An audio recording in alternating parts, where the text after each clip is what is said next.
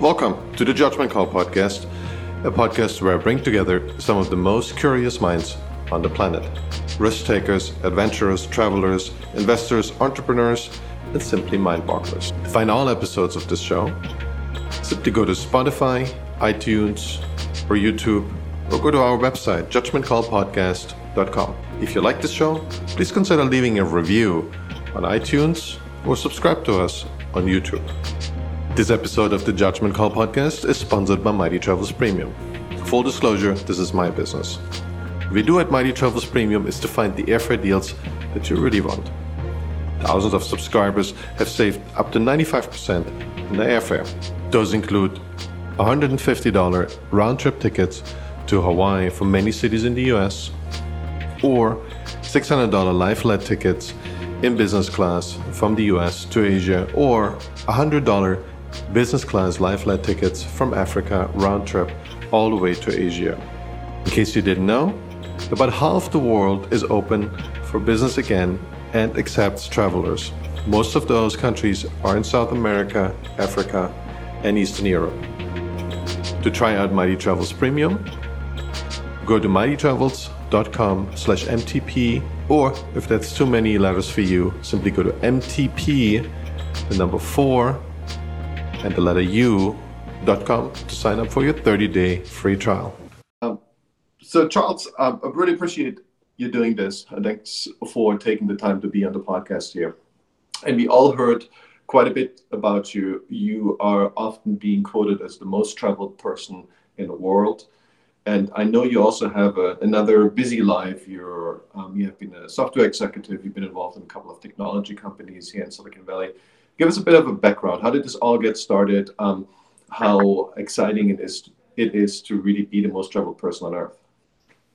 Right. Well, well, we can get into the definition of, of most traveled and, um, you know, whether anybody thinks I am or, or not, or whether I think I am or not. Um, but yeah, I've, I certainly have traveled a lot and I do love to travel.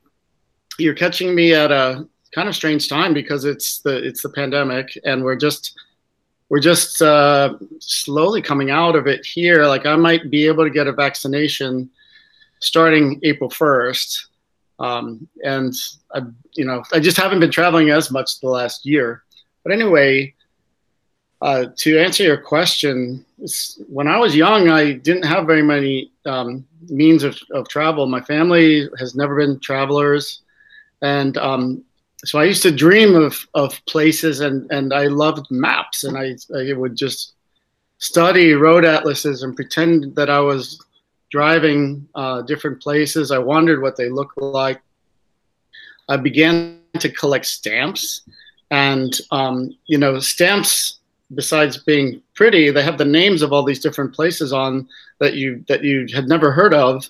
So not only you look them up on a map, but you can see on the on the stamp that it um, that it belongs. You know, some of these these obscure places belonged to other countries, and so this whole idea of colonization and um, and then you might see a place that had like the Queen of England on the stamp at, at one point, and then it was stamped over uh, by a German, you know, German words uh, in another time, and then it went back to Queen of England, or you know, just different different changes because stamps started, uh, you know, around 1850. So that was kind of a lot of history that you just absorb by sort of looking at them and collecting them.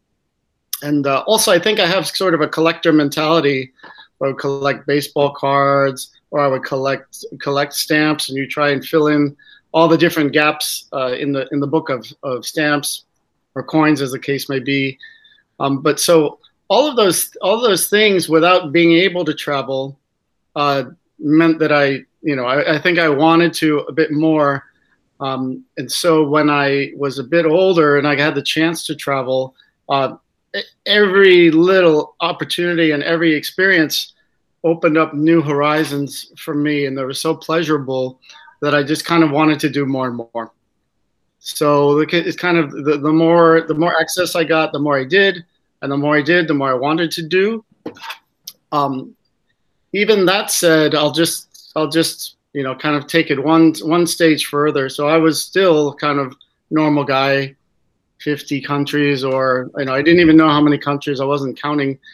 Um, but I decided to take a year off when I first got married. Not a year off, but a year abroad, and um, it was for languages. So I, uh, I, I decided one of the things I wanted to do um, after I'd been you know working so hard on this internet company.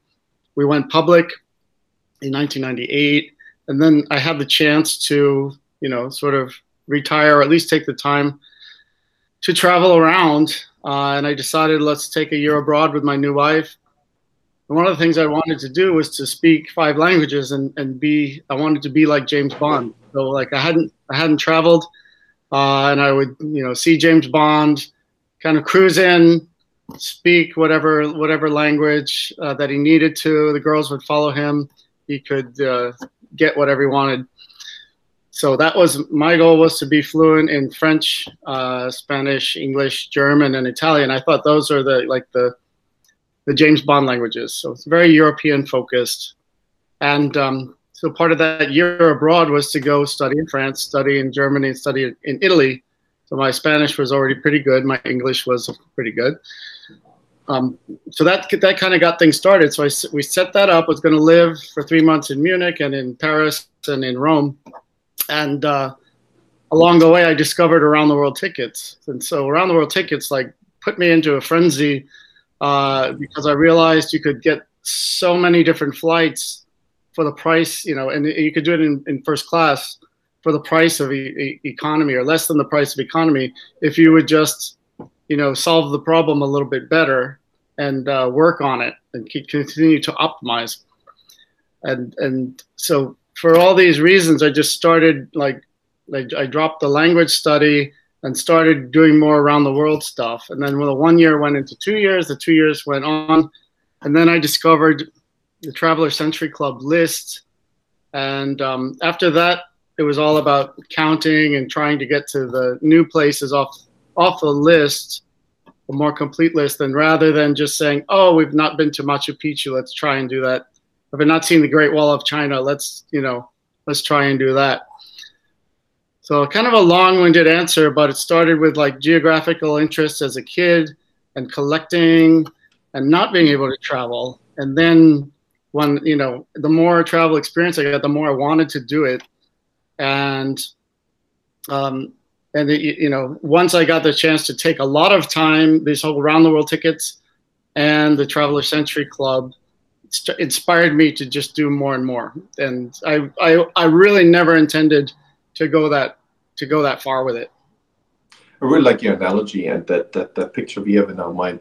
And, and I think that's that's amazingly honest. I think a lot of people wouldn't wouldn't mention it, but I think the the James Bond movies must have contributed a lot to the global travel demand. Um, I, I, can say that for myself, and I know a lot of my buddies have the same impression. It doesn't mean you turn around and go travel to 193 countries, but you definitely think, oh, there is something there, right? There is this this yeah. idea of the well-traveled person um, that travels in style, that has a certain character and charisma, um, and you can do all this without traveling, but it seems like travel and the, just a simple exposure to new things and to right. other cultures and to other places, it definitely contributes. And it's this, this there's a there's a moment that I always remember. It's equally silly. It's very Hollywood inspired. It's it's some something we get we put some, someone put something in our brains. But there's a scene in Indiana Jones where um, they talk. Here's another one, Indiana Jones. Indiana yeah. Jones, who you know he, he comes out anywhere on the planet and he, he's fine, right? He speaks the local language and he can can communicate. He knows what he's what's up. He knows how to to to navigate in that particular different uh, cultural environment. And uh, one of his friends is being taken and is being abducted and is or has just been released from his abduction. And uh, they they say kind of jokingly, well, he knows 15 different languages. He knows ancient Greece, Greek and he's fine. But this person is the complete opposite. His coworker, right? That right. person would get lost in his own office. Right, so right. there's there's more to this, uh, and I think the, the, the extreme you've taken it, it, it's something that is very memorable. And I think this is still a relatively small club of people who travel to every country on the planet. And I think, oh, if I read that right, you started um, a community of people that go not just to the 193 countries because mm-hmm. they felt this list is too boring and it's too easy to do, but they go to a bigger number of places. I, yeah. I don't know what it is, to be honest. Help me, you have to help me out. And it's called Most Traveled People, right? Right. It's a just um, to start back with the James Bond and, and, Indiana Jones. If you you know if you haven't traveled very much at all, which you know 90% of the of the world just hasn't traveled all that much. So you look at someone like James Bond or Indiana Jones, you think, oh my God, that's you know that's, that's such a different level. Um, and I you know I I, I want to be like that. And then you know the more you go, the more you realize it's it's it's kind of just it's a character first of all, and um, and you realize that. Uh, once you've been somewhere, then uh, you know there's this dopamine or adrenaline rush of being in a new place that um, there's danger because you don't know your way around, you haven't experienced things, uh, you could make a mistake, um, and so one when you come back to somewhere, you you completely feel differently because you know your way, and um, and you feel like you want to guide others, right? Yeah. So it's that kind of confidence comes from having to push through those new experiences, and I think that's what that's what drives people beyond the 193, um, and to keep going and you know get one more thing and one more thing because once you've done it, you've figured out the logistics of having of how to get there, and you've you've seen it. I, I think that um, you know, certain people want to take comfort in going back uh, only to the one beach house that they may have, or the dacha, or uh, Disneyland, or or something like that. Um, and other people, you know, I, I take comfort in in going back to places, but I just have a wider variety of places that I feel comfortable going going back to now. Yeah. Um, so it kind of, it's it's this escapism what you described. I think over the years that's that's been really important to me too. I had this for me, I must say it was a bit like escaping a potential depression. And the way it works mm-hmm. for me, my mental model is I tell myself, well, I'm for whatever reason I'm not happy here. But this might just be that moment. That might be, you know, it could be a relationship. Mm-hmm. That could be the particular place in that 2nd mm-hmm. because I don't like the noise on the street. So whatever it is, it doesn't have to be a big thing. But what helps me is this escapism, and I think this is, has become really mainstream, is that I I can picture myself um, in a different environment. Mm-hmm. I know there is a better environment for me out there. So if it gets really bad, instead of you know being really depressed, I can go to the place that really makes me happy and this is often i don't even have to go there. Like the the, right. the, the actual travel is great and i would do it in a heartbeat but it's not required. It, it's this okay i know a place where i'll be fine. I know mm-hmm. a place where i'll be comfortable. Yeah. You know it's been like a religious theme so to speak it's yep. um, this could be a place heaven when people talk about that in in Christianity, but in other religions, there's always this place where you're close to God, close where you're comfortable. And I'm not saying that these places are actually different. They're different to me, though. I feel comfortable there. I feel at peace for a certain amount of time. I probably can't exist there for more than a couple of weeks or a couple of months. And that escapism really helped me to to reduce my own anxiety, to to see the world in a a much more relaxed play, way than I would otherwise do. And I kept adding places to my list. And sometimes I went back and then I'm like, well, this place actually, I misjudged it. It's pretty terrible. but for me, this, this constant juggling around places where I could feel comfortable has really improved my life. It's made a huge difference. Yeah, and so the you know the bigger your database or the bigger your repertoire of um, you know locations that you can think about, the you know the the stronger or the easier it would be for you to escape and imagine imagine different things. Um, you know, it's funny you mentioned yeah the travel part is okay, but just thinking about it is uh, sometimes even more pleasurable. So for for a lot of a lot of people, just planning the trip is takes more time and or they spend more time and is uh, just as pleasurable, if not more so, than the uh, than the actual travel because it's in your imagination, right? So you you don't really think through the jet lag. If, you know, if you're going someplace, you just think, oh well, it's at this many hours and I'll arrive at this time. You don't you don't um, you don't think through, oh, it's going to be raining. Uh, you think so everything is everything's going right when you're when you're planning, and uh, and so it's and, and especially you're researching some someplace new and you're trying to choose, you know, different sites around that uh, region or that city that you're going to thinking of restaurants, thinking of what you know, whatever you, you may think of. It's it's kind of a limitless palette, and you know you may only have three three days, four days, five days. I would say that um, you know there, there's also people that like to just put their self in the hands of a guide and get you know get to see everything that way and not have to deal with uh, potential you know translation problems or or, or whatever it may be. And there's some people that really want to do it themselves. You know, I, I, I want to break through the barriers myself. I don't like being restricted by having, you know, having, or I can't afford a guide. Um, but it's that, you know, how much of the ownership you have on this, uh, on the planning part of it. I, I, um, you know, I, I myself, one of the, I think one of the big lessons about travel that, that I've learned over the years is, you know, it, it's really fun to plan out like a really detailed itinerary and agenda um, and try and fit things in and work it out so it's like a Tetris where everything fits. But you know, reality is going to get the way. It will be raining, or you know, your baggage didn't show up, or there's no transport, or people are on strike. Whatever, whatever it may be, there's going to be things that throw you off. So what I what I say is to to plan that way as if every minute is is filled, and but then be be mentally prepared to just throw that out the window. And the fact that you the fact that you really studied so hard before, you will make better decisions on the ground, right? Because if if if you if you have if you just put yourself in the hands of a guide, or if you only, if you only had one set agenda, and it rains, for example, then you know what are you going to do? Stand in the rain or lose a day? Uh, you can you can actually move things around and and enjoy yourself much better if you if you you know the more that you research. I mean, you're never going to research so much as if you live there.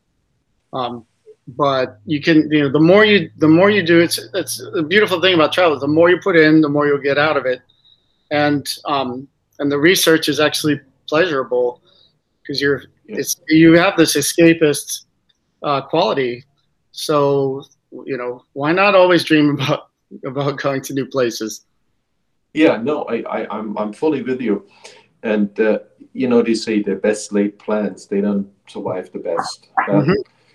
But with with travel, and I'm, I fully agree with you. It's it's the preparation can be as much fun and. Um, I think a lot of people had their plans canceled this year, but they still have that joy of looking at new places. That's kind of the only thing we have um, this year um, for a lot of people. And then what I think is important is that these situations, these randomness, and um, sometimes you could say that poverty is a blessing in, in travel because it forces you to be in more random situations which are uncomfortable mm-hmm. and scary in that yeah, moment. Yeah.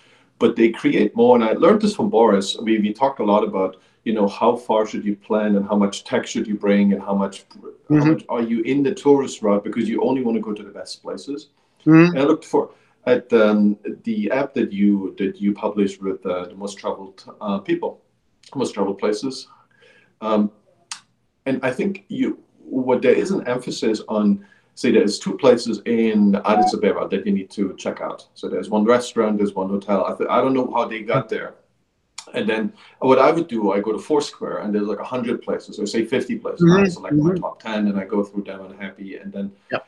what, what the problem I talked about with Boris is a bit, he says, you know, it, that is your first problem. You should never do that because what you should do is you, you should allow for enough randomness and serendipity. You should talk mm-hmm. to locals. You should, even if they don't know, you will know things between the lines and it will tell you more about the country, even if you don't speak the language, even if there's lots of barriers in between. Mm-hmm this in between, this randomness, is for him at least what travel is about. I travel differently, right? So I, but I wanted to learn from him. He said, you know, if if you go fully technology free, it looks really scary, but at some point, it, it becomes more memorable. It's a more deeper mm-hmm. experience. I don't know if you can share the same thing, or I don't know how you prepare for a new trip. Yeah, so we got a, a lot of things um, in there. First of all, Boris uh, Boris Kester, you've had on your show. He's a great he's a great guy, um, and he, uh, he I, I, believe I haven't I've only traveled with him a few times, and it was in a in a group, but um, but, like we're Facebook friends, and so what what I see is he's doing a lot of hiking, for example, and um, you know, and he's moving around in some pretty remote places, um, and and so on my on on most traveled people two of the categories of things that we have are uh, restaurants and hotels but those are like the the most expensive ones and so it's com- that's a completely different style from what Boris is doing, but it's just it's a sure. it's a completely different audience. And you know, the the logic there is that there are there are certain people who do collect those things, um, and you know, for monetization, that's probably the audience that you would rather have than than just uh, just the backpackers of the world who you know who who wouldn't be getting so many expensive things. So it's that's that's kind of just a separate rationale for having these couple of lists. Um, you know, if you're going to be traveling, you're not going to want to eat Michelin tasting menus every day, even if you could afford it, right? But they're, you know, it's these these are lifetime endeavors, right? So it's uh, most travel people is more about how, how many parts of the world have you covered? And um, in, it's in your lifetime. So it's not yeah. like in one week, what, what do you do? Um, and, you know, one of the, one of the lists in most traveled people is of the World Heritage Sites, of which there are, you know, just over a thousand worldwide, but many of those have, you know, a dozen or more uh, children, child sites, so that like the, the site is composed of many different small sites, yeah. right? And so there's some something on the order of five to ten thousand actual World Heritage Site locations around. So it's a lot of that's a that's a lot of stuff. And so if you're gonna if you're gonna try and collect those, that uh, that's I think I find a lot of people do that who want to get out to the remote places and you know this is something that the United Nations, UNESCO has deemed to be of, of significant value. Of course, some of them are, are better than, than others, but it's just um, you know that's a good that's a good list to follow too.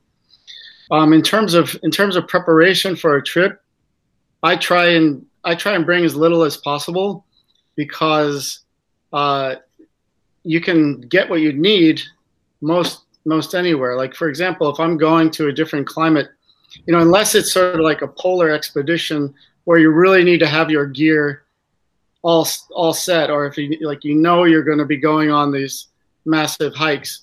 I I have my hip replaced, one hip replaced, and this, the second hip needs to be replaced. So the massive hikes have not been happening uh, for me in particular. Like I could not keep up with Boris for uh, more than a few hours, uh, probably. Yeah but so I so I don't need to bring so much gear. Like I need if I'm going swimming, I want a swimsuit, and if it's going to be, you know, if it's if it's going to be cold, I'm going to bring a coat. It's, I mean, I don't, I don't, I, I get the simplest kind of suitcase as long as it's going to fit in the carry-on. Um, you know, I have my prescription drugs and things that you can't get uh, anywhere else. But otherwise, I just feel like you can you can buy it there, and in fact, that's part of the fun. One of the best one of the best like little adventures is well, I'll, I need to find some shaving cream or yeah. toothpaste or something. So let's let's go to the local market. Let's figure out what's going on around here, and yeah. um, we'll spend the, the morning trying to pick up the, the essentials and live like a local. For the you know to have these kind of errands is a lot of times a better activity for learning about that area than having a guide take you to you know a view viewpoint. Yeah, absolutely. I fully agree with you. I went um, with just my laptop bag, So just what I was wearing in my laptop yeah. bag and one warm um, coat. I went on a four week trip around the world, went to the tropics, went to um, really cold minus 10 degree weather. Um, I did exactly that. So literally I had my laptop and my phone, I had yeah. chargers mm-hmm. and nothing else. And yeah, it was yeah. really cheap. It, it was without any big drama. Um, I did a little bit of prep, of course, um, but it, it was much easier than I thought. Usually I have at least the carry on where basically I'm covered for all climate zones. On that trip I wasn't, and I enjoyed it as much, if not more. I yep. kind of look back and thought, man, they gave me an extra step of freedom. Right. I didn't have to worry about anything that I had to lug around. Yeah, I don't have to go from the airport and store my luggage. I just go wherever I want, and I don't have any any luggage with me. When you yeah, when you talk about yeah. No, I was just going to say, you know, about about the clothing. If if um, I mean, think about think about the 19th century and some English guy going into Africa and wearing this like safari suit. Okay, that's sort of like you know imposing what you think ought to be worn in, into that place, and you, and you have to go out of your way to find it. And I don't like spending too much money at places like North Face, you know, where it's all super expensive. But if you you know if you have any doubts or you wonder what people are wearing there, um, and you don't know what the climate's going to be like. Well, make that your first stop. Like go and uh, yeah. go and just pick up some cheap local clothing. It's it's probably going to be a lot cheaper. Like I, pair of shorts that I wear uh, the most is eight dollars. Was eight dollars at a Taiwanese night market. Yeah. yeah. I feel like where the you probably could have gotten it for half the price. No, yeah. I'm, I'm absolutely. Uh, you, you mentioned the World Heritage uh, sites, and uh, from from what I know, again, correct me if that's that's not correct anymore. You've been to nine thousand places, right? So I don't know how these places are defined, but it sounded like a massive list. So have you been to all are the you, World Heritage? Are you saying nine thousand on the World Heritage list? No, nine thousand in your ranking, right? From from what you use for most travel people. No, it's uh it's it's uh around 900. It's 900. 900. Okay, sorry about that. just uh, under a thousand. Yeah. Added, added a digit there. What does that mean? So when we think about the World Heritage sites, mm-hmm. you said there's about 1,000 out there. You've been to 90% of them. No, for me, no, no, no. World Heritage. So that we have different we have different lists. So even okay. if, so MTP is a breakdown of the of the world regions. Let, us just take a step back because we, you talked about the UN countries, of which there are, there are 193, um, and that's kind of a easy categorization for people to to start with. Um, but pretty quickly you realize that that doesn't really have as much color as the as the real world, and it starts to starts to break down pretty quickly when you think of you know Greenland with Denmark, or my you know my first experience with that personally was I was 19 years old, and I was able to stop in French Polynesia on the way to uh, on the way to Australia. I had a semester in in Australia, uh, and and so French Polynesia is is an overseas territory of France. It's exactly the opposite side of the world, um, and I think I think at that time I had never been to Paris. So you know, would you do you count that as something you know have because i went to tahiti does that mean i never have to go to paris and i say that i've been to france it's sort of it's yeah, it seems different. easily hackable like it seems like and i was i was chatting with boris about that there seems to be a bunch of people who literally just go for the passport stamp and they don't even stay a night so the hmm. 193 is became yeah. an endeavor. You can do in six months if you have free flights. Yeah well that yeah that's a that's a whole whole nother topic we, we get to. Okay. Right now i'm going i'm trying to get to what is the mtp 995 sure. composed of. So so we'll start with a 193 and you realize that it starts to break down when you think of puerto rico french polynesia you know greenland. Um, and so what it as i was uh, starting and trying and people were asking me how many countries i've been to i was i was on one of the, my first around the world trips and uh, I, I thought I didn't know, and then I started counting, and I thought, well, Tahiti should be something different, right? Someone should make a list, and that's when I discovered the Traveler Century Club list. So uh, that is a club uh, based in the United States, which has around 325 or so um, items. And so that goes into a bit more detail. Like Greenland's a separate thing, um, and and French Polynesia split into two or three parts, and um, so I started following that and realized, wow, I have a I have a long way to go. Um, and so that was kind of the next step. And as I did more and more of that, I was, you know, I was going to complete that. I realized that Guinness had been maintaining a separate list. And I thought, wow, there's really no official kind of list here. And I'm learning as I go that many places are like the, the Traveler Century Club list is really kind of arbitrary and it's not split up the way it should be. So that's how I started um, conceiving of Most Traveled, MTP. And um, when I first put together MTP, it was 573. And I took Traveler Century Club, Guinness. Um, I took the ham radio list. So the people who do radios have their own sort of geography uh, way of counting the world's land area. And I kind of rationalized all of that. And, and whenever there was an overlap, I split out the overlap and that came to 573. And then I started the club, and people would vote on how you know on what next things should be done with the list. And so over the years, that's grown now to 990, 995, I think. And uh, m- much of that is with the larger countries splitting those into into regions. Like, you know, U.S. has 50 states, um, and Russia has 90 um, oblasts or you know, it's the equivalent of states or provinces. And so the large countries um, doing that. Um, and then just some other island groups that people hadn't looked at as being separate. Uh, and so it's it's an evergreen list. No one's close to com- completing it. Um, right, you know, for many many years I was not on top. Right now I happen to be, but there's other people that could catch me pretty easily if they if they really wanted to. Um, so it's it's a it's a kind of a shifting slope. I try not to change it too much, but we do change it a little bit every year um, at New Year's. So New Year's new places.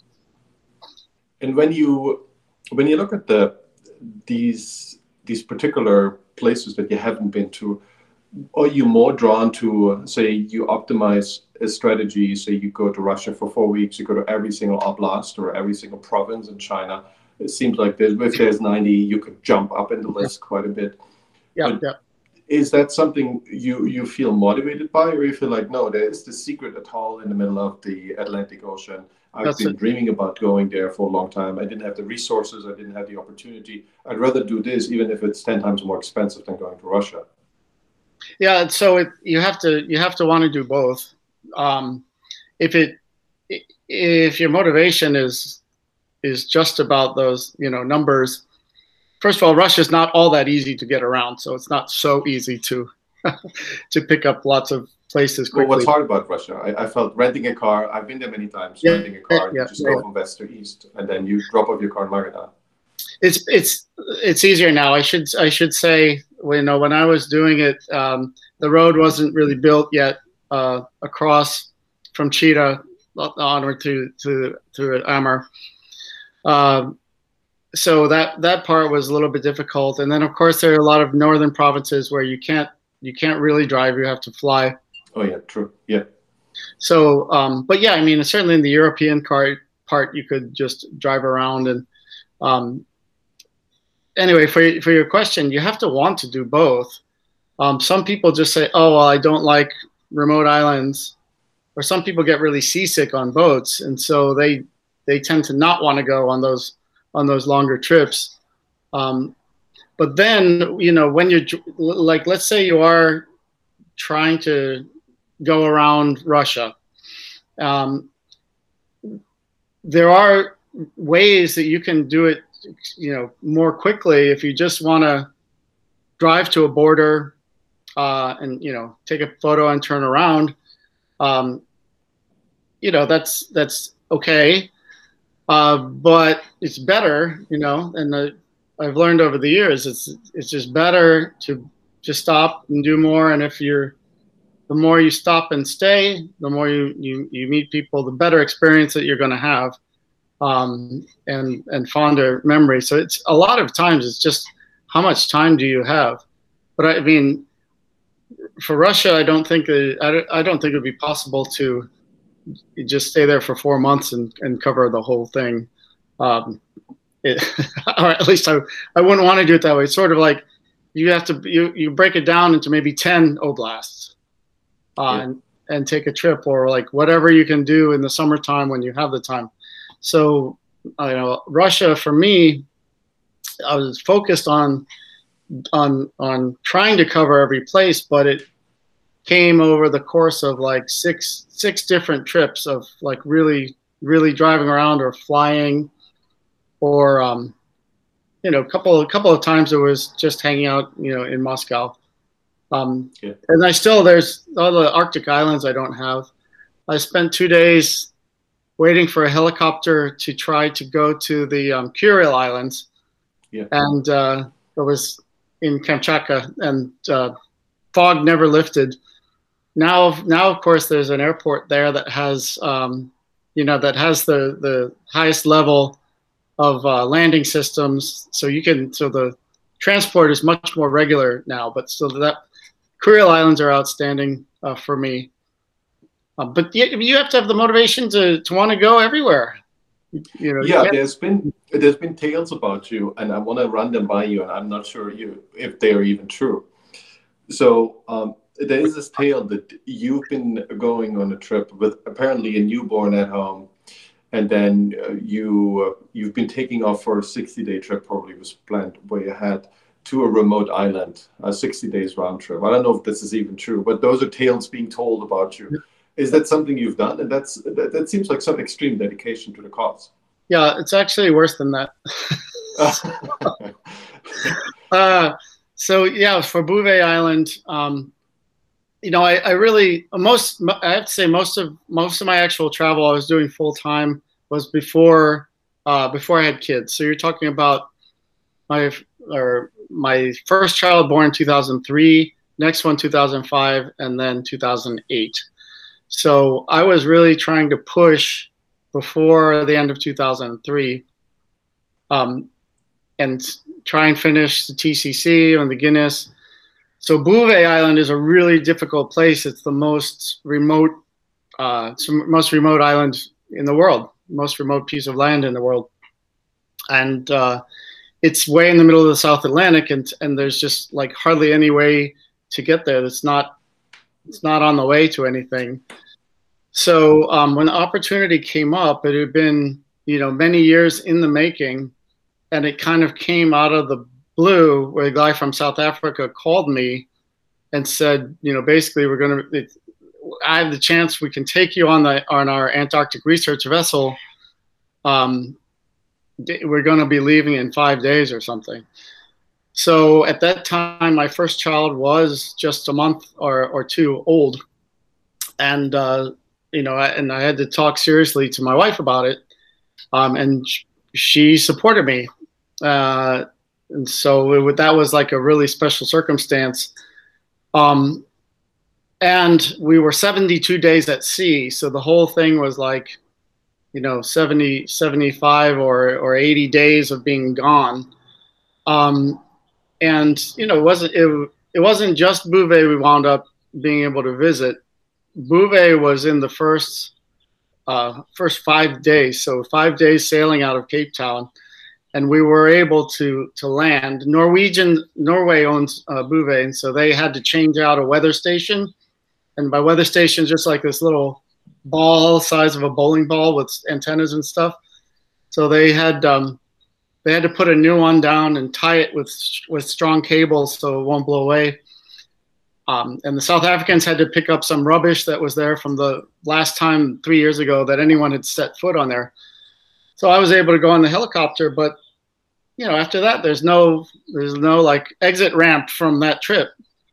Um, and so I spent Christmas and New Year's with the with the crew.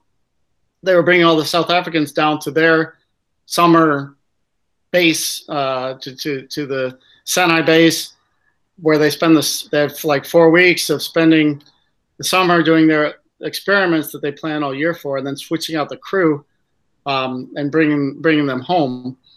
So while they were doing that on the base, we on the ship were going all the way across the South Atlantic, and we landed on the most remote island of South Sandwich, which is South Thule, which turns out to have been involved in the Falklands War. Uh, we were stuck in ice for two weeks during that during that time.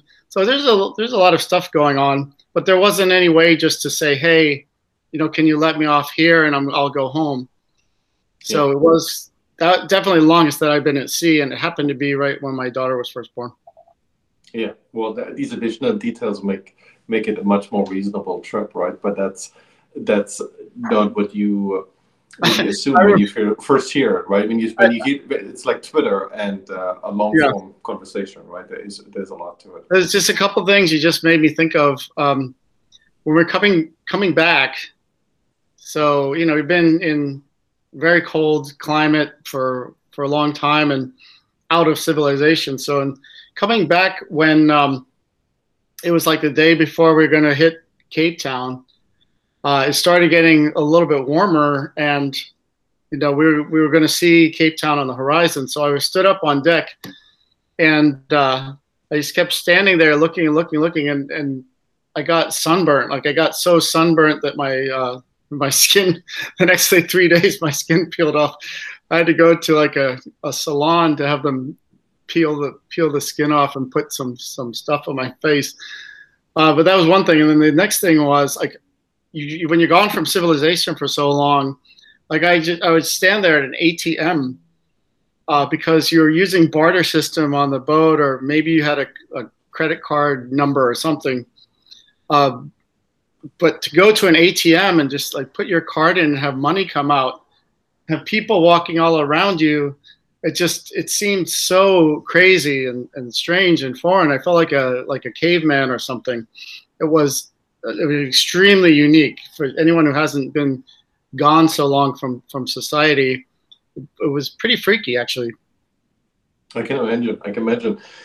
Um, do you have the opportunity to take your children now on your trips? Now that they are probably a little older, um, do you travel with them? Do, do, do you feel that's something important you want to share with them? Well, we, you know, we did. So there's a, there's the financial component also, but we we we did um, when they were very little, we did some some traveling with them and tried to tried to like work it in. Um, after that, it's just it's been we divorced and have three kids, and you know money got to be a lot tighter. So um, it hasn't it hasn't. I, w- I would love to, but it hasn't really been as possible. Um, I, I try to bring the kids at least to the east coast of the United States, where I grew up, uh, once a year in the summer so that they can see that side of the family and also you know understand that there's different things than california uh, out there uh, but one thing i learned with small children is they don't really remember too much about about the travel like they they had been to south of france and you know they just don't remember anything you have to tell them that they were there and they don't really start to appreciate until maybe you know 14 years old or so. So they're just getting to that age. And so for this Christmas, I, I promised at least my two girls to take them where they where they wanted to go, and they um, they decided they want to go to Europe and go to Dubai. So we're just waiting for the COVID openings. Uh, you know when it when they will allow us in to be able to do that trip. So uh, I, I you know there's finances but also just the kids should really be old enough to really appreciate it All, otherwise it's a lot yeah, of i think you you you'll have both um, i took my children um, to probably 40 50 different countries by now and we did um, trips when they were quite little um, like two years old um, mm-hmm. and we kept doing it i'd say two or three months every year right um, that I've been on the road with them. And what, what happened is, I fully agree. Yes, they they forget a lot. Ninety percent of the early memories they don't exist right. anymore. But I think there's an intrinsic um, comfort to be in a different environment, and mm-hmm. um, they make their own little maps where they've been, and so they have yeah, the yeah. map, and then they do the markers, and um, right. we keep repeating this. So they're 13 now, so they're, they're twins, so they they know quite a bit and uh, we haven't been traveling for, for plenty of reasons the last two years as much but they really miss it. Before they were like, "Oh no, no, we don't want to go on another trip. Please stop. We want to stay home and play with our toys." And I'm like, "No, no, we have to go right. take some toys." And I was always cruel. And now all I can can can hear, and I think this this there is a certain relationship they've built with this idea of travel. They have all their places, they have their map, mm-hmm. they know where they want to go. They say they, they kind of plan the trips that I yeah. we all should together or that I should take. Um, and I think that's I'm really proud of that, right? So it, it, it's uh, yeah. really something that I nurtured, and I wasn't sure what would happen. I'm like, will they remember? Will will anything come out of it? And I feel there is something left, but it might be that by the time they turn 18 and they're like, travel is the worst ever. Mm-hmm. We never want to do it again. I kind of doubt that, but it could be. Yeah, I've heard I've heard it go both ways. Uh, no, so let me let me just say that's fantastic. If I could have done things that way, uh, I I probably I probably would have. Um, but it, just wasn't that that wasn't the way things went for me. Yeah. Um, and and the kids, you know, they they do have some small memories of. You know, we used to go to um, Tofino in, in Canada on Vancouver Island uh, yeah. every year, and you know they see pictures and they have little vague memories. Went to um, went to a place in Fiji uh, one year, and they you know they remember that and they do want to. They they they they want to go. I think they're going to get a lot more out of it now. And you know, if I could have, if I could have done it your way, I definitely I would have. Um, and they and they would be better better travelers now. I think. Yeah.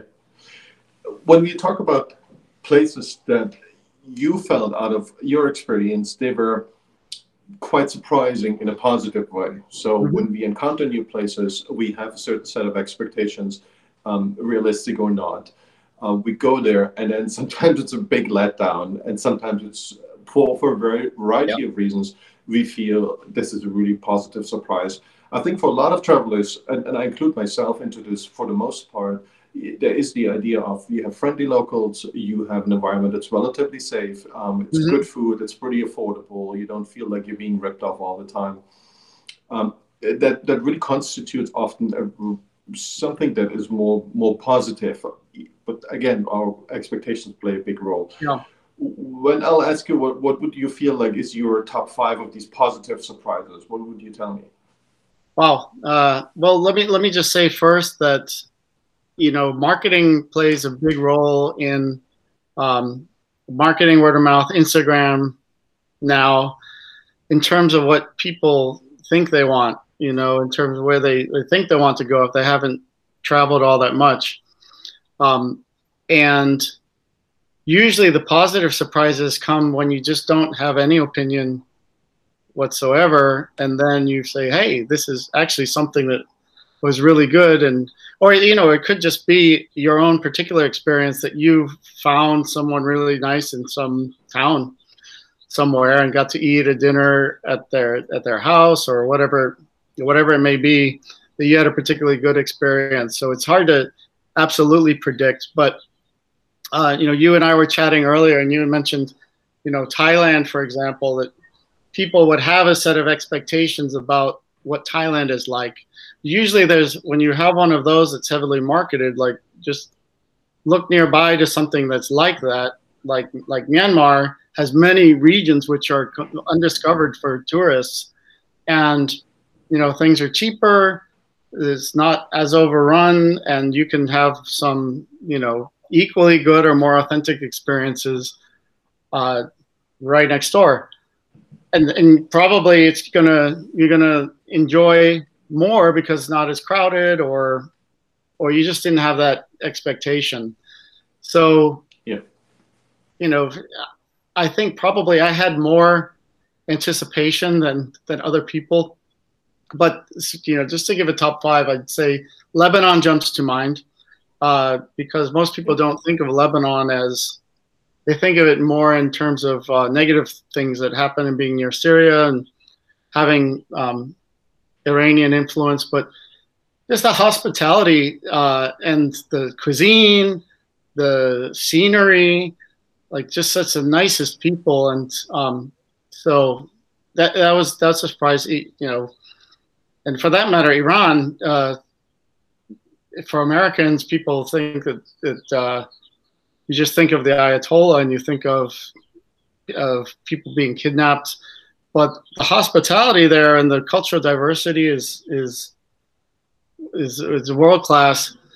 Um, South America, I think that um, you know, I think people are going more and more to uh, Bolivia, but Bolivia to me was um, a really nice surprise compared to Peru, where um, you know if you go to Machu Picchu, it's pretty, it's usually pretty pretty crowded.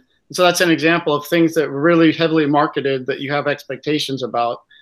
But I, I mean, actually, like I just went to um, Cajamarca in the middle of in the middle of Peru.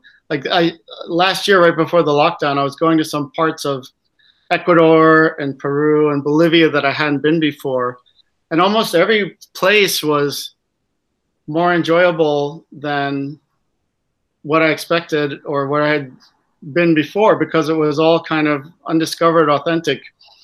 Um, part of that was expectations. Part of that is maybe that I'm a little better at traveling now than I was before when I went nearby, and part of it's just because it's off the beaten beaten track and people. Yeah. Uh, you come there and people are like, "Whoa, look, you're not from here," and that's you know, there's yeah, still you don't get that in Lima or in in Cusco, no. but they're still really pretty. Uh, I, I, felt Lima was, was one of those places that I didn't have any expectations for, yeah. but it has this similar weather than San Francisco. It has this cold fog coming in, then it has sunny periods, are really nice, but it's there's beautiful gardens all over the area of Miraflores. Um, it's extremely safe, and if the sun comes out, they have this beautiful beach down. It's it's it's not a real. It's more a city beach, so it's kind of rocky. Yeah, yeah. But I was really surprised how how intense the sun is, or cold the the, the waves are, and what it's just one of those i don't know i have this childhood experience of strong sun and the cold water and that's mm-hmm. exactly what i found there. I was next to the free and i'm like oh this is going to be terrible but it was awesome. So it was kind of a strange experience but i really fell in love with lima but it's definitely overrun. Yeah and i think you know maybe my uh, the way i categorize lima differently than you right now is because i've been there been there a few times and it's more like a transit place for me now. Yeah yeah yeah and uh, you know, I, am thinking back on Cape Town. I remember first going to Cape Town. Has your perceptions change over time? When I first went to Cape Town, of course, I went down to the Cape of Good Hope, and, and I just said, "My God, I've really this is the farthest ever. I'm really come to the end of the earth here, and this is the farthest I'll ever be able. I'll ever go. This is before I, you know, found the TCC and started doing all this crazy traveling. But wow, this is really it uh, you know, I've been to the edge. Now I'll go back. And then I've been back to Cape Town, what, like 10, 20 times since then. And it's a, it's, transit point. yeah, yeah, that's, I fully agree. I mean, the last couple of times I went to Cape Town, I skipped the city entirely and I went straight either east or north. Um, which is odd, right? So there seems to be always an, an ultimate frontier that we are looking for, and always this this yeah. this it's, it's, in, it's in your mind because it's it's yeah. all depends on what where you've where you've been before. Like for one of the only trips I've done this year, or the only real trip I've done this year, is to um, uh, it was with a group of of similar travelers, and one guy organized a really nice boat. And the, the main goal was to get to Clipperton Island, which is a French island in the Pacific Ocean off of Mexico. It's like 700 miles off the coast of Mexico. Um, and I had I had been there. I had gone through the whole adventure of getting there on a fishing boat a long time ago, uh, 2003. Uh, so I had been, but none of the other people had been because it's really one of the most rare places in the world. However, this this uh, voyage also stopped at the uh, Revillagigedos, which is the islands south of Baja, which is set aside as separate World Heritage National Park for Mexico, and it's it's separate. Certainly on MTP, most people consider it separate from Mexico. We were going to stop there, and that's new for me. So, as we came to Clipperton, I was, yeah, yeah. Well, you know, it's Clipperton. I've been there, and you know, it, was, I, I, it wasn't so much of a enormous deal for me. I was like pointing things out to all the other people. Um, was, yeah, of course, I want to land, and and uh, it has changed over the years, so it's something also that you notice. But uh, where where how you think about places really has a lot to do whether you've been there before. As I had said, this is one of the most rare places in the world. Everyone's like flipping out. It's the a lifetime achievement, and I'm thinking, yeah, well, okay, it's fine. Well, what I the jadedness of, of frequent travelers um, is, is definitely a problem, right? So we, we, see that. I remember, for instance, my, my first international first class trip. I, I was so excited I couldn't contain myself, and uh, I had no idea what was going on. Right, I expected right. um, economy service, but it was quite different. Uh-huh. And uh, I find myself in a similar position. You know, a couple of years later, um, say five years later, and there was I don't know what it was. Someone didn't give me the champagne after two minutes after I sat down. I was bitching about it, right? So it's it's it's weird what happens in your mind about something that, from mm-hmm. from, from, every point of view, the people who look at you, you're the same person, right? You're maybe a little older, but yeah. you look, you're the same the same box, I would say, for better or worse, they put you in. But for you, the experience is completely different because right. of that set of expectations, a set of prior experiences you built and that's quite devilish and then it brings out this this certain arrogance and i think this happened to a lot in, just before covid that people when i travel to places and I, I, have a good mix between you know that are heavily traveled heavily touristed and then they're pretty empty but i felt the the crowd that was really annoyed about that trip that wasn't excited at all that basically mm-hmm. complained about the most little things out there that had no patience when the internet was slow, that was just basically in the Instagram world, much less in the places they've been. They didn't appreciate it. These people were always, they always were a share of tourism, right? So this is nothing new. Mm-hmm. But I,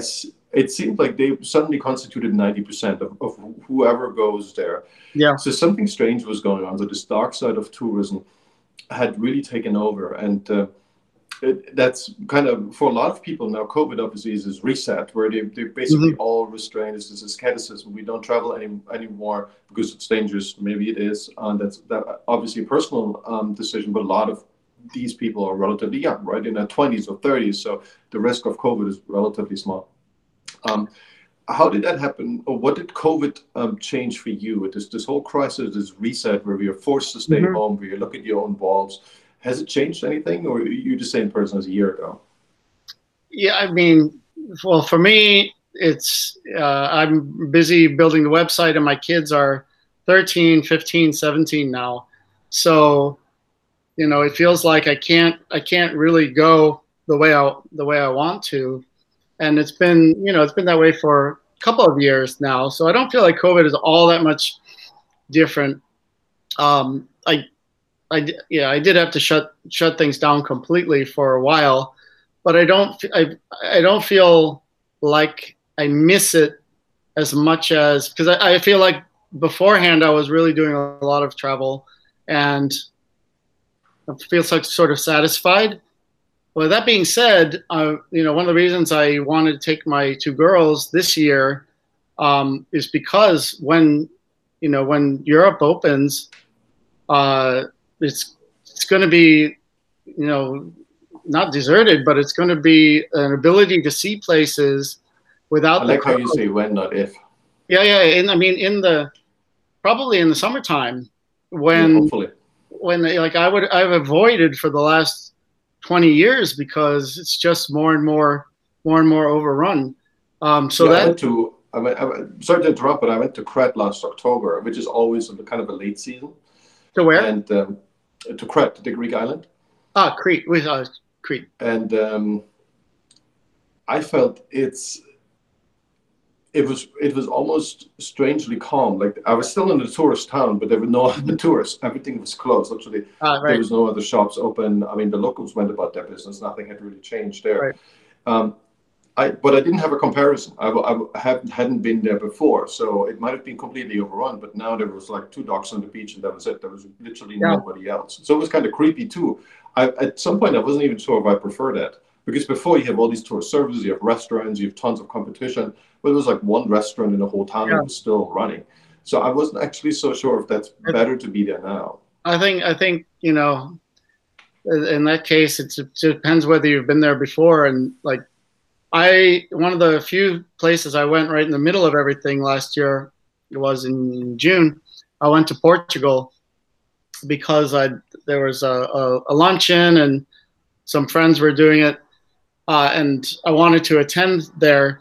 But also, it was kind of to try and prove as an American, uh, still the one of the only Americans I know that got through when you know Europe was officially closed.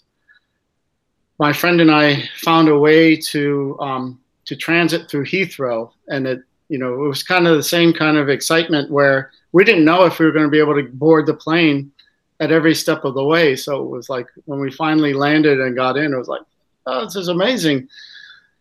But um, going around World Heritage sites in in Portugal, uh, they were abandoned. And because I had been really locked down and crowds just the year before in Portugal, in Sintra and some other places, I really appreciated it. I thought, no, this is this is fantastic. Can get whatever groceries you need. If you know, restaurant is serving takeaway, whatever, I will take it a million times versus being being you know feels like Disney World uh, in some of these some of these places, um, yeah. especially in June. So I you know on, on your situation in Crete, I would I would say probably you were lucky there. I did want to say um, also just regarding the sort of dark side and Instagrammers and so on. You know, there's a there's a time in my life for up until let's say two years ago, uh, and I had a, a girlfriend uh, who's a lot younger, and one of the reasons that we uh, we were together for about six seven years, and one of the reasons that we were uh, together for so long and that I wanted to be with her was because the first time that we traveled together, she was so enthusiastic and uh, you know bright eyed to see something new and was like running around taking pictures and just and just very fun and articulate and beautiful and all those other things. But the traveling together it made me realize that um, if we went together we could go to a place like machu picchu or you know wherever it may be some place that i'd already been but it felt new to me because i was seeing it through her eyes. You know, like Cape Town, we went and climbed up Table Mountain and did all these all these other things, and it gave me a reason to want to do to plan out a, a trip, see how places have changed, but do it do it really in a fresh way. So yeah. you know, there it's definitely possible to get that new point of view, um, and maybe that would be the same thing going with kids, right? Uh, yeah, to an extent, I, I, I, can I can fully see that, and I think what I've realized, the motivations of why I travel have changed slightly. Um, certainly, it's more additive; they haven't been replaced. But I, for a while, I thought of myself um, as a pretty pretty decent photographer. So I went mm-hmm. to people, and I, I, I preferred to, to go to places where I find the right setup for my photography. I'm not that interested in it anymore in so much into into great photography anymore. Um, That's tough. That, you need to, you know, a lot of times you need to get up pretty early to catch the light or hang exactly. around. Exactly. So there was, there was you look at things completely differently. And then I, I, I had these these I, I, I talked about it on a different podcast. A friend of mine whenever we went to a new place, he would look out for synagogues. So he had his Jewish heritage angle. That was the most important thing when he traveled. Yeah. So he went to the synagogue, even if there was just one person left. We we would go there. We, yeah. Usually it was almost abandoned, um, or it was more. Sometimes they were beautiful and, and brand new, but there was a particular angle he looked at, and that was kind of his um, his his motivation to see how these places change changed over time or when he's been there before or just see how this Jewish heritage has, has mm-hmm. um, survived over the years. And I think if you add these motivations, these layers of why you go, that kind of makes it so interesting because you go back to the same place. Otherwise, it would be jaded if you look through the same prism. But if right, you right. added a couple of new prisms, say you're suddenly very interested in education and you go to a couple of schools or you go to mm-hmm. orphanages or suddenly you become interested in macroeconomics and you you you uh, yeah. kind of survey all the roads, or you become interested in animals and look at the zoos. I think there's tons of stuff you can you can add, but but the jadedness are often compared to to what teenagers suffer from, because they they suffer from being extremely bored, right? So they they are 13 and 14, 15. They, they, they spend their life with the fear of being even more bored. That's what they tell me. We don't want to be bored, right? Who, who said that? my my, my children. Oh, okay. Many teenagers, not necessarily when we travel, but it sets in even when we travel. Yeah, yeah. And but it's the wrong abstraction layer. So what I'm trying to say is we, we look at certain things and say, oh, we know all this already. That's kind of me being in first class and being an idiot. Um, instead of looking at it from a different way, where I look slightly look below in that abstraction layer and find something that's new, something I'm curious about. And that's kind of a mental exercise that's tough to do. And I I sometimes I'm not sure, and I think you you're way ahead of me there. But a lot of people with with their travel, they they strive for this. They strive for new experience. But what they mm-hmm. find is just a weird reflection of their own in a different place, and then travel doesn't work anymore, right? So they, they kind of they become jaded. They become like, unhappy, disappointed with their travel experiences. Yeah, no, it's there's there's the kind of people that. Um, it's you know it's like a very American breakfast dish to have pancakes, and like some places in the world they catch on, but they do it because it was an American cuisine, and uh, like I know people who travel and they're like, you know, why can't I just want to have some pancakes? They try and take their same routine and put it in a different place, and that just doesn't work for me. The whole joy is in is figuring out a different routine, trying it if you like it or not I was just listening to your story about interests and in, and in gaining new experiences. Like it could it could be through seeing it from a younger person's eyes, but maybe I would guess that you actually became more interested and excited about getting to a new synagogue uh, because your friend was excited about it. Oh, yeah. I mean, maybe you had the interest before or not, but uh, from, I, I was never really religious until a couple of years ago. That's a new thing for me. But when you're with someone and you're traveling, you're like, sometimes you're like, oh, you know, look, we if we press if we press harder, we could get to this other synagogue by before nightfall. You start getting into the same yeah. into the same interest as they are, and you never ever would have thought that way before.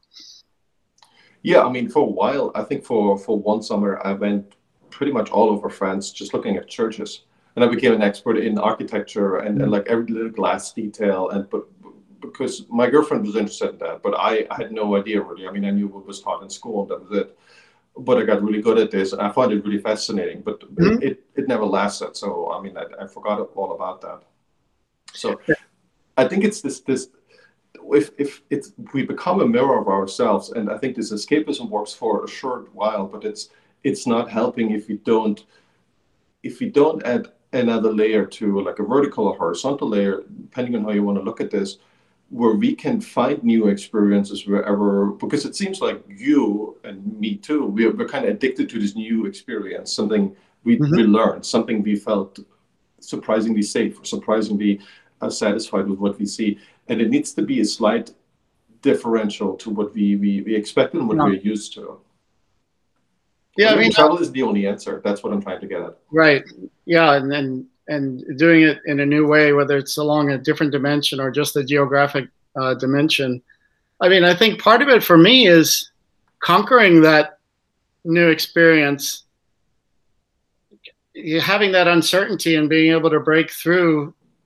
That that gives me a feeling of accomplishment, and um, and then to have the the the the uh, capability to describe it to other people and be the expert that that that feeds my ego like a position of power. I have the knowledge firsthand knowledge. Um, yeah. and then you know that's just always always nice to be able to to talk about it. So it's kind of acquiring you know it's just like getting wealthy on on experiences. And then um, yeah, and then feeling powerful because you can then talk to anybody about it. I mean, I, one of my favorite things is to get into a taxi, let's say in, in New York City or some place that has a really diverse population, and then guessing where the person is from just by the way they look or by the name, and then being able to talk to them about their hometown. And they're usually extremely surprised. And like I remember getting a free uh, free rental car because I was the first person this guy running the rental car agency had ever met that knew where that knew where Sierra Leone was and had been there and could talk to him. About, it's like, hey, Yeah. take the car for free. Uh, it's just it's just a great feeling to be able to have that kind of connection, and you only you only get that if you're really interested in in how everything fits together, and and you know want to want to see the patterns of immigration, the patterns of of um, you know how people live, why why uh, two cultures live near each other may fight each other, or why they may have migrated in a different direction. Um, you get you get that, and you appreciate it a lot more by going there and looking around than just reading it in a book. I remember studying studying as a child and think intellectually kind of understanding what's going on historically, but going if you when you go to the place and then read the book, it's like wow, this is was really a powerful book. I really I, you know I, I, I, wish that I had been more careful of a student when I was when I was younger because this is really great stuff. Yeah. Have you been inspired by other books that other travelers have written? So I, I for me a great inspiration was Jim Rogers, right? His his travels Oh, around yeah. the world and the economic perspective that he brought to the table. I thought it was marvelous. I, I've never read anything like it um, at the time, and I probably still remember it as, as one of my best books I've ever read on the topic. What would you quote or, or, or larger collections of experiences that are maybe outside of popular culture? We, we, we covered James Bond earlier, Indiana Jones. Yeah. I would I would add the Blacklist to this. You know, James Spader. He kind of plays a similar character, a little more wise, a little less flashy.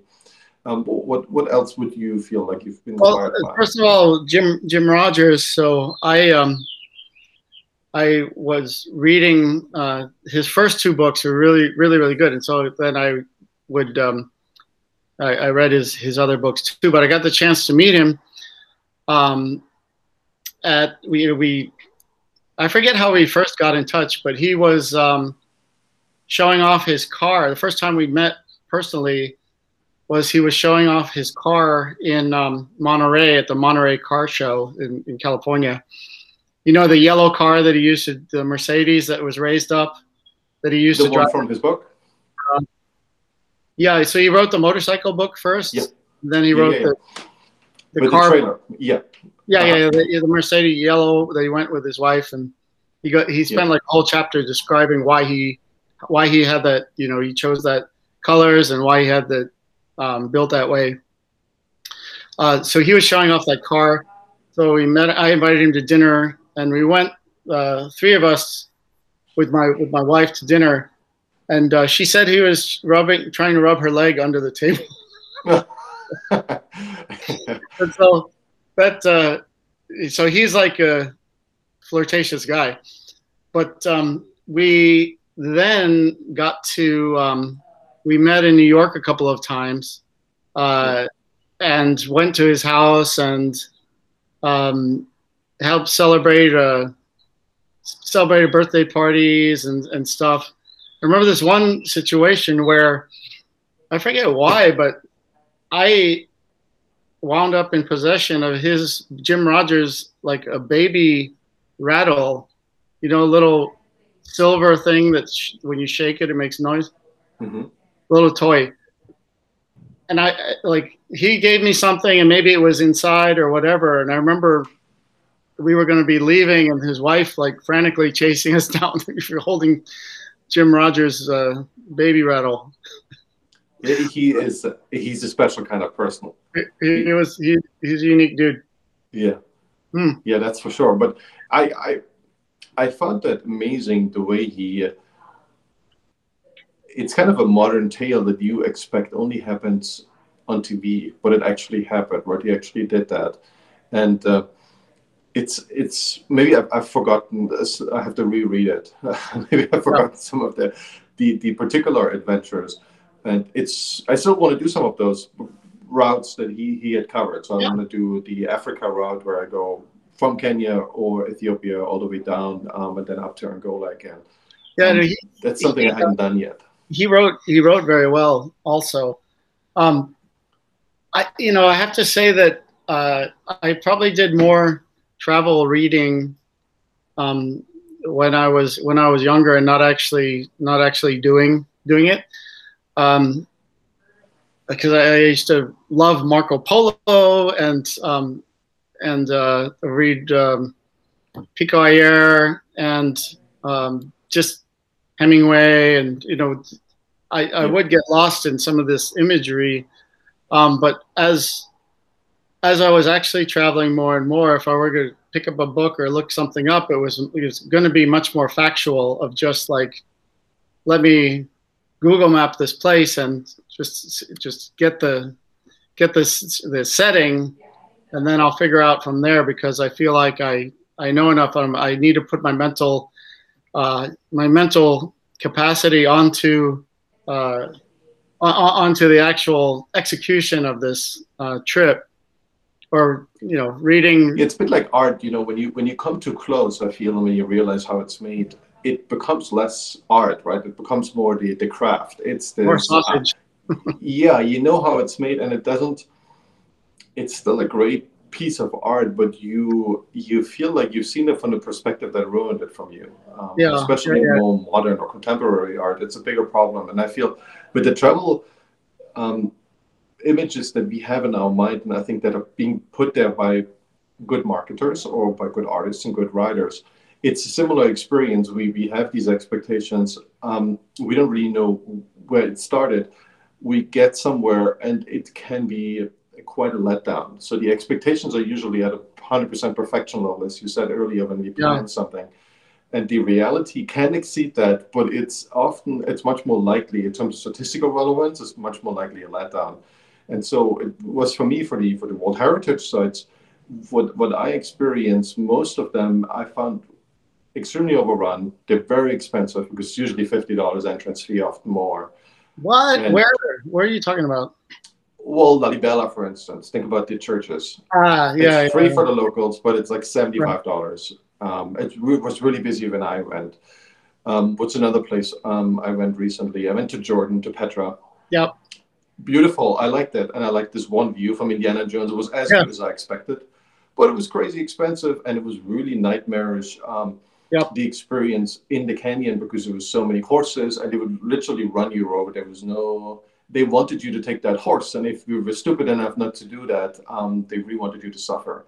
So I felt that was a strange experience. Uh, but I went there at night the next night, and it was awesome. There was nobody else there. Right. It was all like candlelight, and that Yeah. kind of redeemed redeemed it. Well, so then that's like an example of how you gain the power of now you would tell people, hey, don't go during the day, go at night, and do it this way, because that's something that you that you learn through suffering uh, firsthand.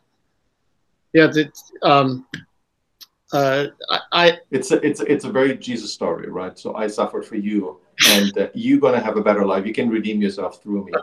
Um, there seems to be, you know, Rene Girard seems to be onto something.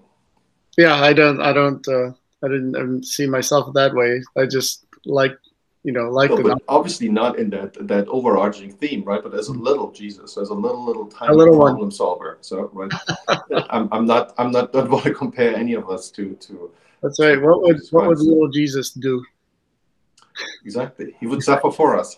Yeah, I was just, and I was thinking of, of these overrun uh, places when I was with my um, girlfriend. I'm just thinking, for example, in Rome.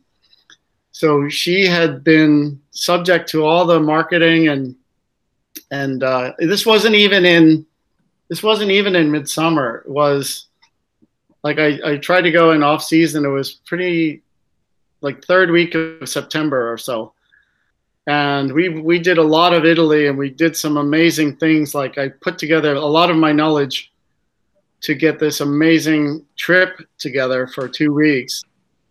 Really jam packed because we were working at the time, so you couldn't. You had to really uh, use your time wisely. But to go through Rome, like I would just skip Rome. But she says, no, no, I have to see the Roman Colosseum. and um, like, okay, this is really really important. So I'm like, uh, I found a way to you know to get close and be able to park without you know to get her very close. I'm like, okay, go ahead. And she said, well, you're coming with me, right? Said, no, I'm not because I've I've been inside of there. Look at the look at look at the crowds. Um, it's going to be worse, and you just want to go to get your photo and your selfie inside. And so I'm going to stay and watch the car. And you know, first she thought that I was that I was uh, overreacting or something, but she went and you know came back after half an hour and like hair like this and you know, oh my god that was that was terrible. I had to try and make my way through all these like chinese and japanese tour groups. It's so hot. It's so crowded. It's not even worth it.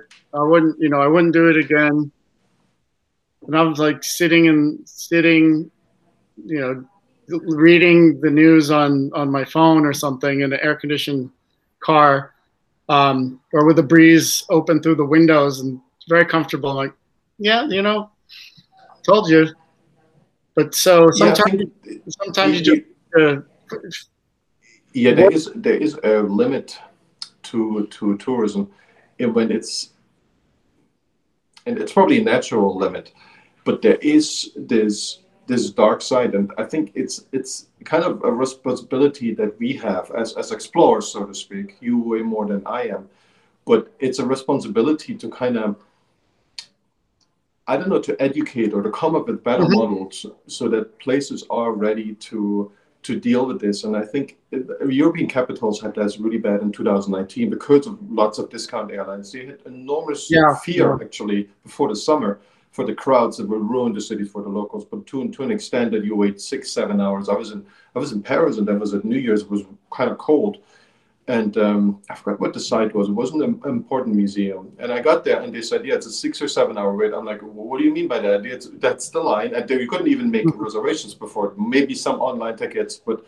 um, most of the line that was waiting out there in the snow was, would have waited six hours for a middling museum. It wasn't right. the Louvre. Yeah. Um, I'm like, this this cannot be real. So there is this dark side, and yes, we can talk about we want to spread out, but sooner or later, everyone wants to go up to the Eiffel Tower. Everyone wants to go to the Louvre, right? Everyone wants to see the yeah. other sides of Paris, and they actually probably write, "Oh, the Louvre is full, so let's go to another place." And it was had the e- equal uh, misfortune. And I went to Costa Rica only recently, and I thought they have pulled it off. They they seem to have made for for maybe by sheer luck um, maybe by because it was too expensive, mm-hmm. or maybe because they didn't do enough marketing. I don't know what the reason was, but it seemed to be pretty spread out. It seemed to be in harmony with places around them. It wasn't. There were big developments, but you know there were because there's a 50 mile ocean uh, ocean that isn't really developed. Um, it didn't really matter if there was a big development, a big resort. Um, what time of so, year did you go? Sorry. What time of year did you go? I went in February, just last month. Yeah, so fe- February is going to be a great time to go there because now, you know, most most people are in school or working, and um, so it's going to be less crowded. But also, Costa Rica doesn't have like this kind of Eiffel Tower places that uh, sure everyone has to like converge on. It's sort of good places, but all all spread out. So well, neither does Phi, and Phi has crops yeah. or used it's to have crops. It's closed. It's still closed. It's like two years it's been closed because it's overcrowded. Yeah. Um, so yeah, I mean that's it's just terrible. The you know the and the government did step in and that was a pollution issue because there are people that actually live there and um, it was just getting like there's like sewage in the waters and and so yeah, even in Thailand, a, place that's not really known for for wise government action. Let's put it this way. Yeah, yeah, yeah, yeah. So, but it was just getting to be so bad. Most most places, like the museum in Paris, what do they care? People are going to wait six hours. Great. We'll, yeah. you know, we'll just selling the tickets. Um, state run, but do you think there is something we can actually do? There is something that we can kind of develop as a framework to make this more manageable, to make this a more healthy development? because it seems to go and follow these boom and bust cycles. I mean, my what I, what can what can we do? I tell people not to go anytime between June and September, or you know May, May and September. Go, just find it find a different way, or go go to another hemisphere, find find a new or different place, and just like accept that you're not going to visit the Eiffel Tower in the middle of summer unless unless you have some like incredible VIP connection that's going to bring you through all the all the crowds. Um, don't expect to just be able to go and and enjoy. Well, so you know, one thing one thing that I wanted to to say, and I think you you would be a great inspiration. I think a lot of travelers, from from my point of view, they're being channeled into a relatively finite amount of destinations, and mm. then in the destinations, there's a finite amount of things to do, things to see before you die. Right, it's bucket list right, yeah, very yeah. often, and if they would have a wider focus, and if they wouldn't have and I, I realized in in um, Chiang Mai apparently was really famous in China. Everyone was from China, and was well, yep. so no other tourists left because apparently there was a movie that took off, and everyone in China knew about Chiang mm-hmm. Mai.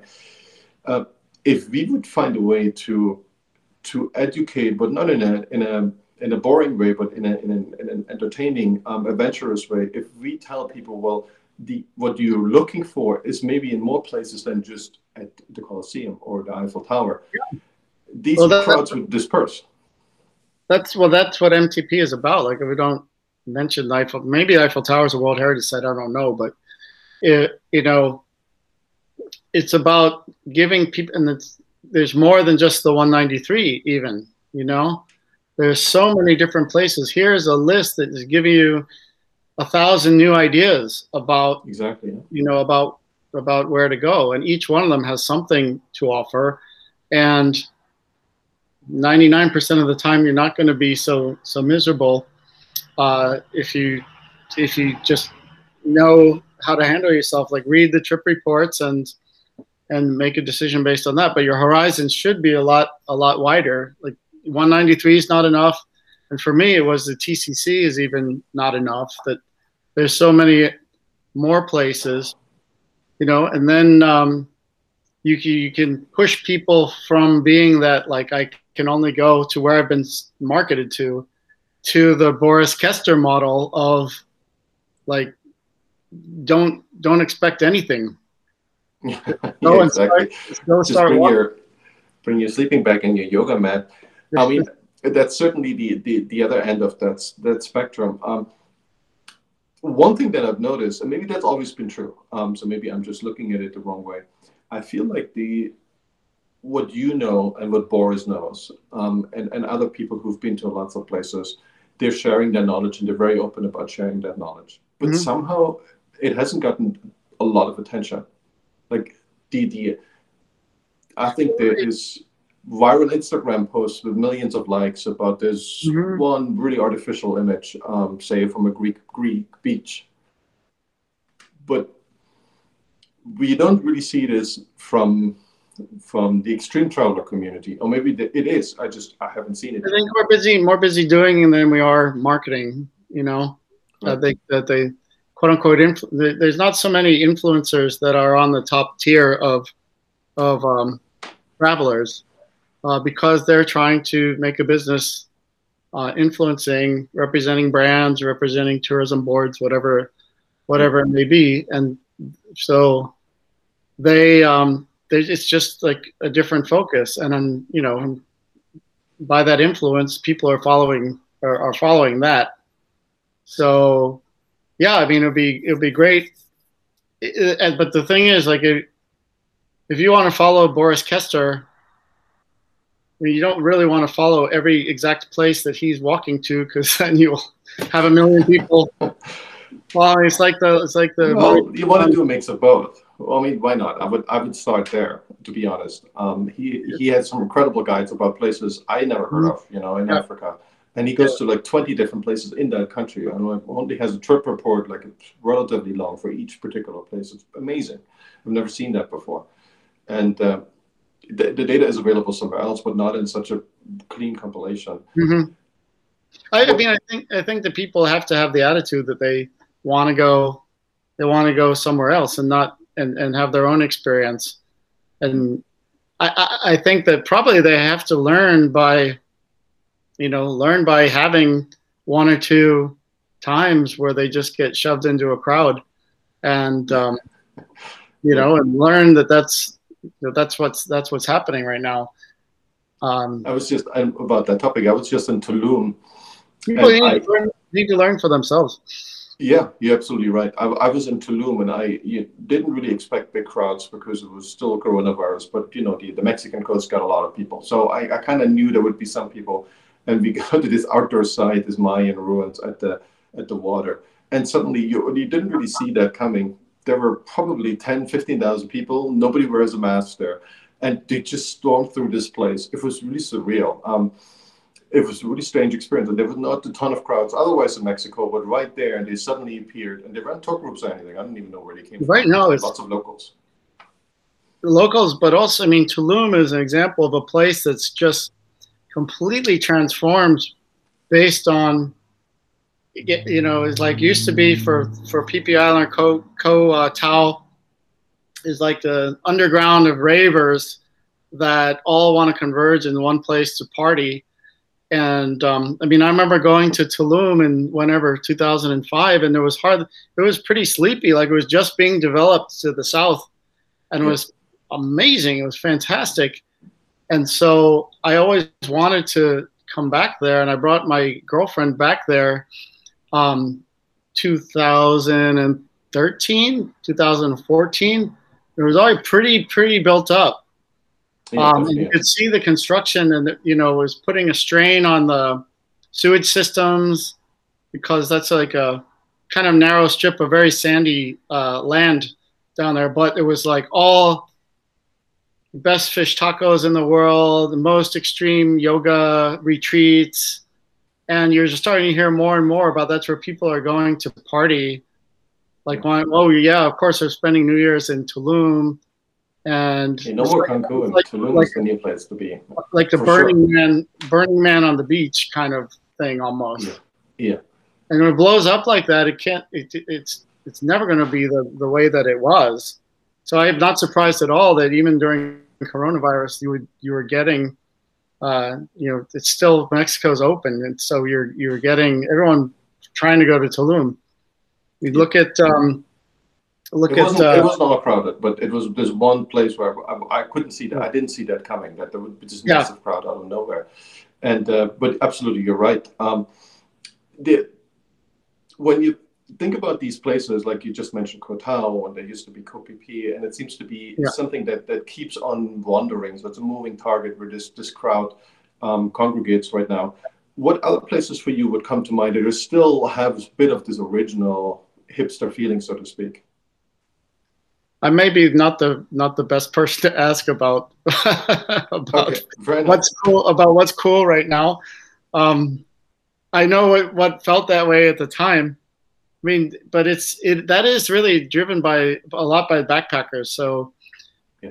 uh, like um, Laos, like Luang Prabang was that way, and now it's getting a little bit too too much. So people are going then to the to the secondary cities in Laos. You know, but yeah, if you just get kind of on the backpacker circuit and you ask where people are going, that's like magnets, word word of mouth, because people are they're going to you know hook up and drink and smoke and do whatever whatever else, and that's like real time information, and they're not following so as much of the of the like the um, high end Instagram people I don't think.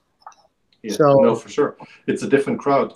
When you think, and I'm going, I'm going off the, yeah. the list of remote places because I haven't been, and if I haven't been, then it's probably not on anyone's radar really all that much. So, um, yeah.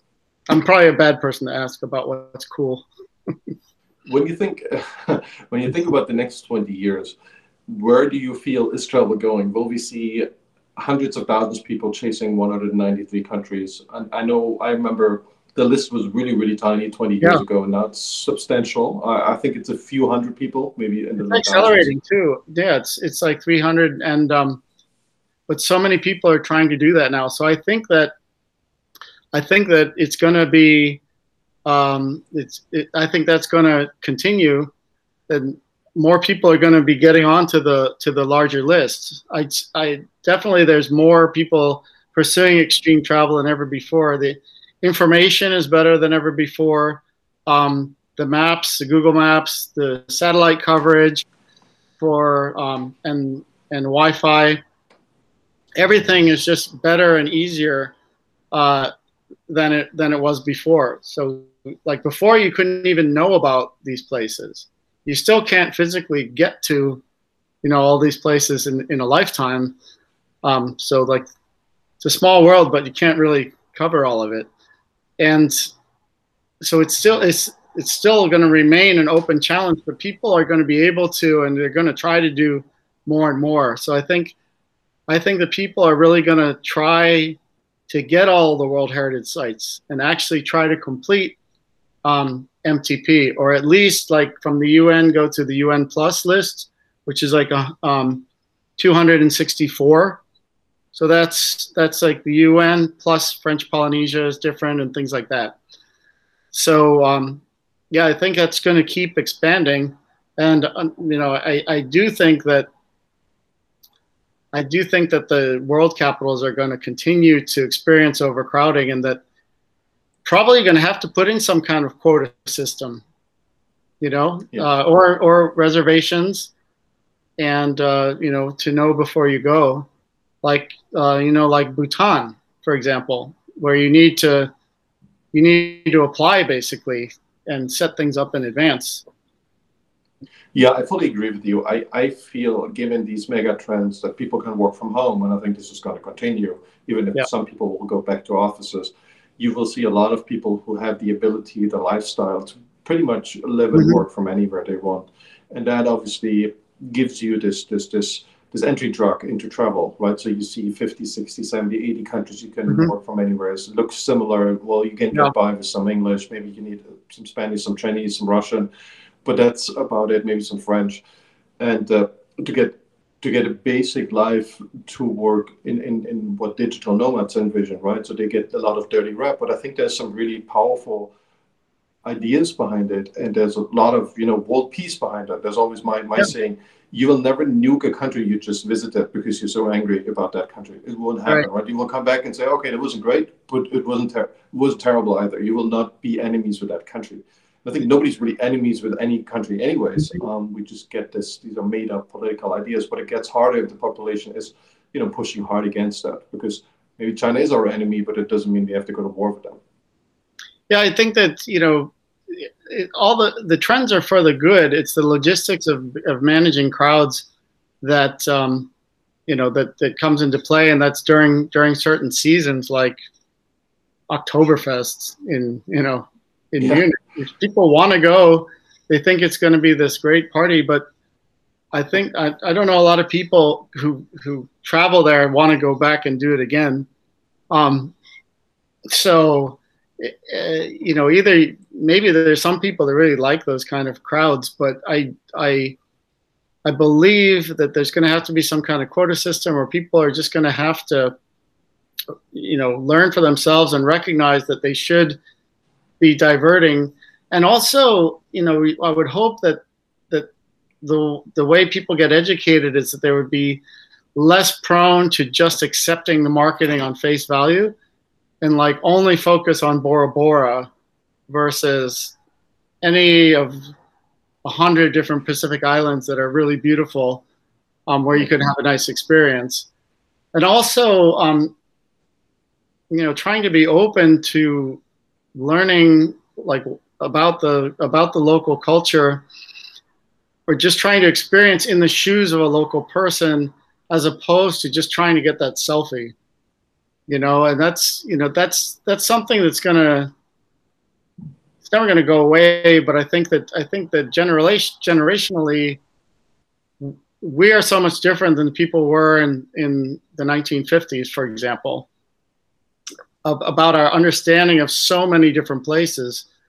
and um, the only like the only times that Americans got were traveling was because they're in the military you know, and so they only saw things from that point of view. I think I think the world has come a really, really long way, and the fact that there are all these crowds is because it's accelerated so fast. So I, I don't, yeah. I don't see that changing. No one's going to be backing off of the same things that are that have gotten them thirsty for these experiences. They're going to want want to find new and different ones. So hopefully, it will kind of filter out and distribute a little bit better, and uh, people want to be doing their own thing and not just following the, the crowd.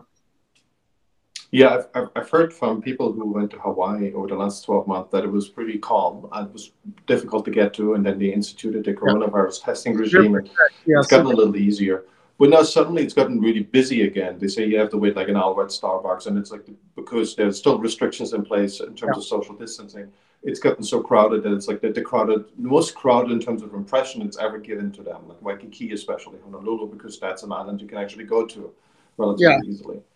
I, I, I read I haven't been recently, but I read um, I read that it's busy. I, I sincerely doubt that it's you know as busy as it's ever been. I mean, it's just like relative to last year, it's it's relatively busy, and you do have these restrictions. So, and there's also some conflict because people are showing up from states where they didn't they're not required to wear a mask, and in Hawaii, you're actually required to wear a mask. Um, and so there's some conflict with uh, with law with enforcing that. If you just came from Idaho and you say, "Well, I'm from Idaho, we don't have to we don't have to wear it," and you came on vacation and you think it's an affront to your personal freedom, and you think you're coming to Hawaii to relax, and they're making you wear a mask. So there's some. It, it's not it's not as much of a paradise as people would hope. It's not empty, and they also they really do have the restrictions. There's some. Yeah. Yeah, absolutely. That that is going to remain a challenge. Well, Charles, uh, I really thank you for taking the time. I learned so much. Uh, thanks for taking us on this trip around the world, so to speak. Sure, Torsten. I mean, it's it's great to meet you, and um, you know, I think it was kind of. Uh, uh, rambling and just open open thought, but uh, I think we covered a lot of stuff, and I know I hope to uh, I hope to hear more from you in the future. And um, best wishes to everybody out there, uh, and travel more. That sounds like a good motto. Jobs, thanks for doing this. All Talk right. See you, Torsten. Thank you. Bye bye.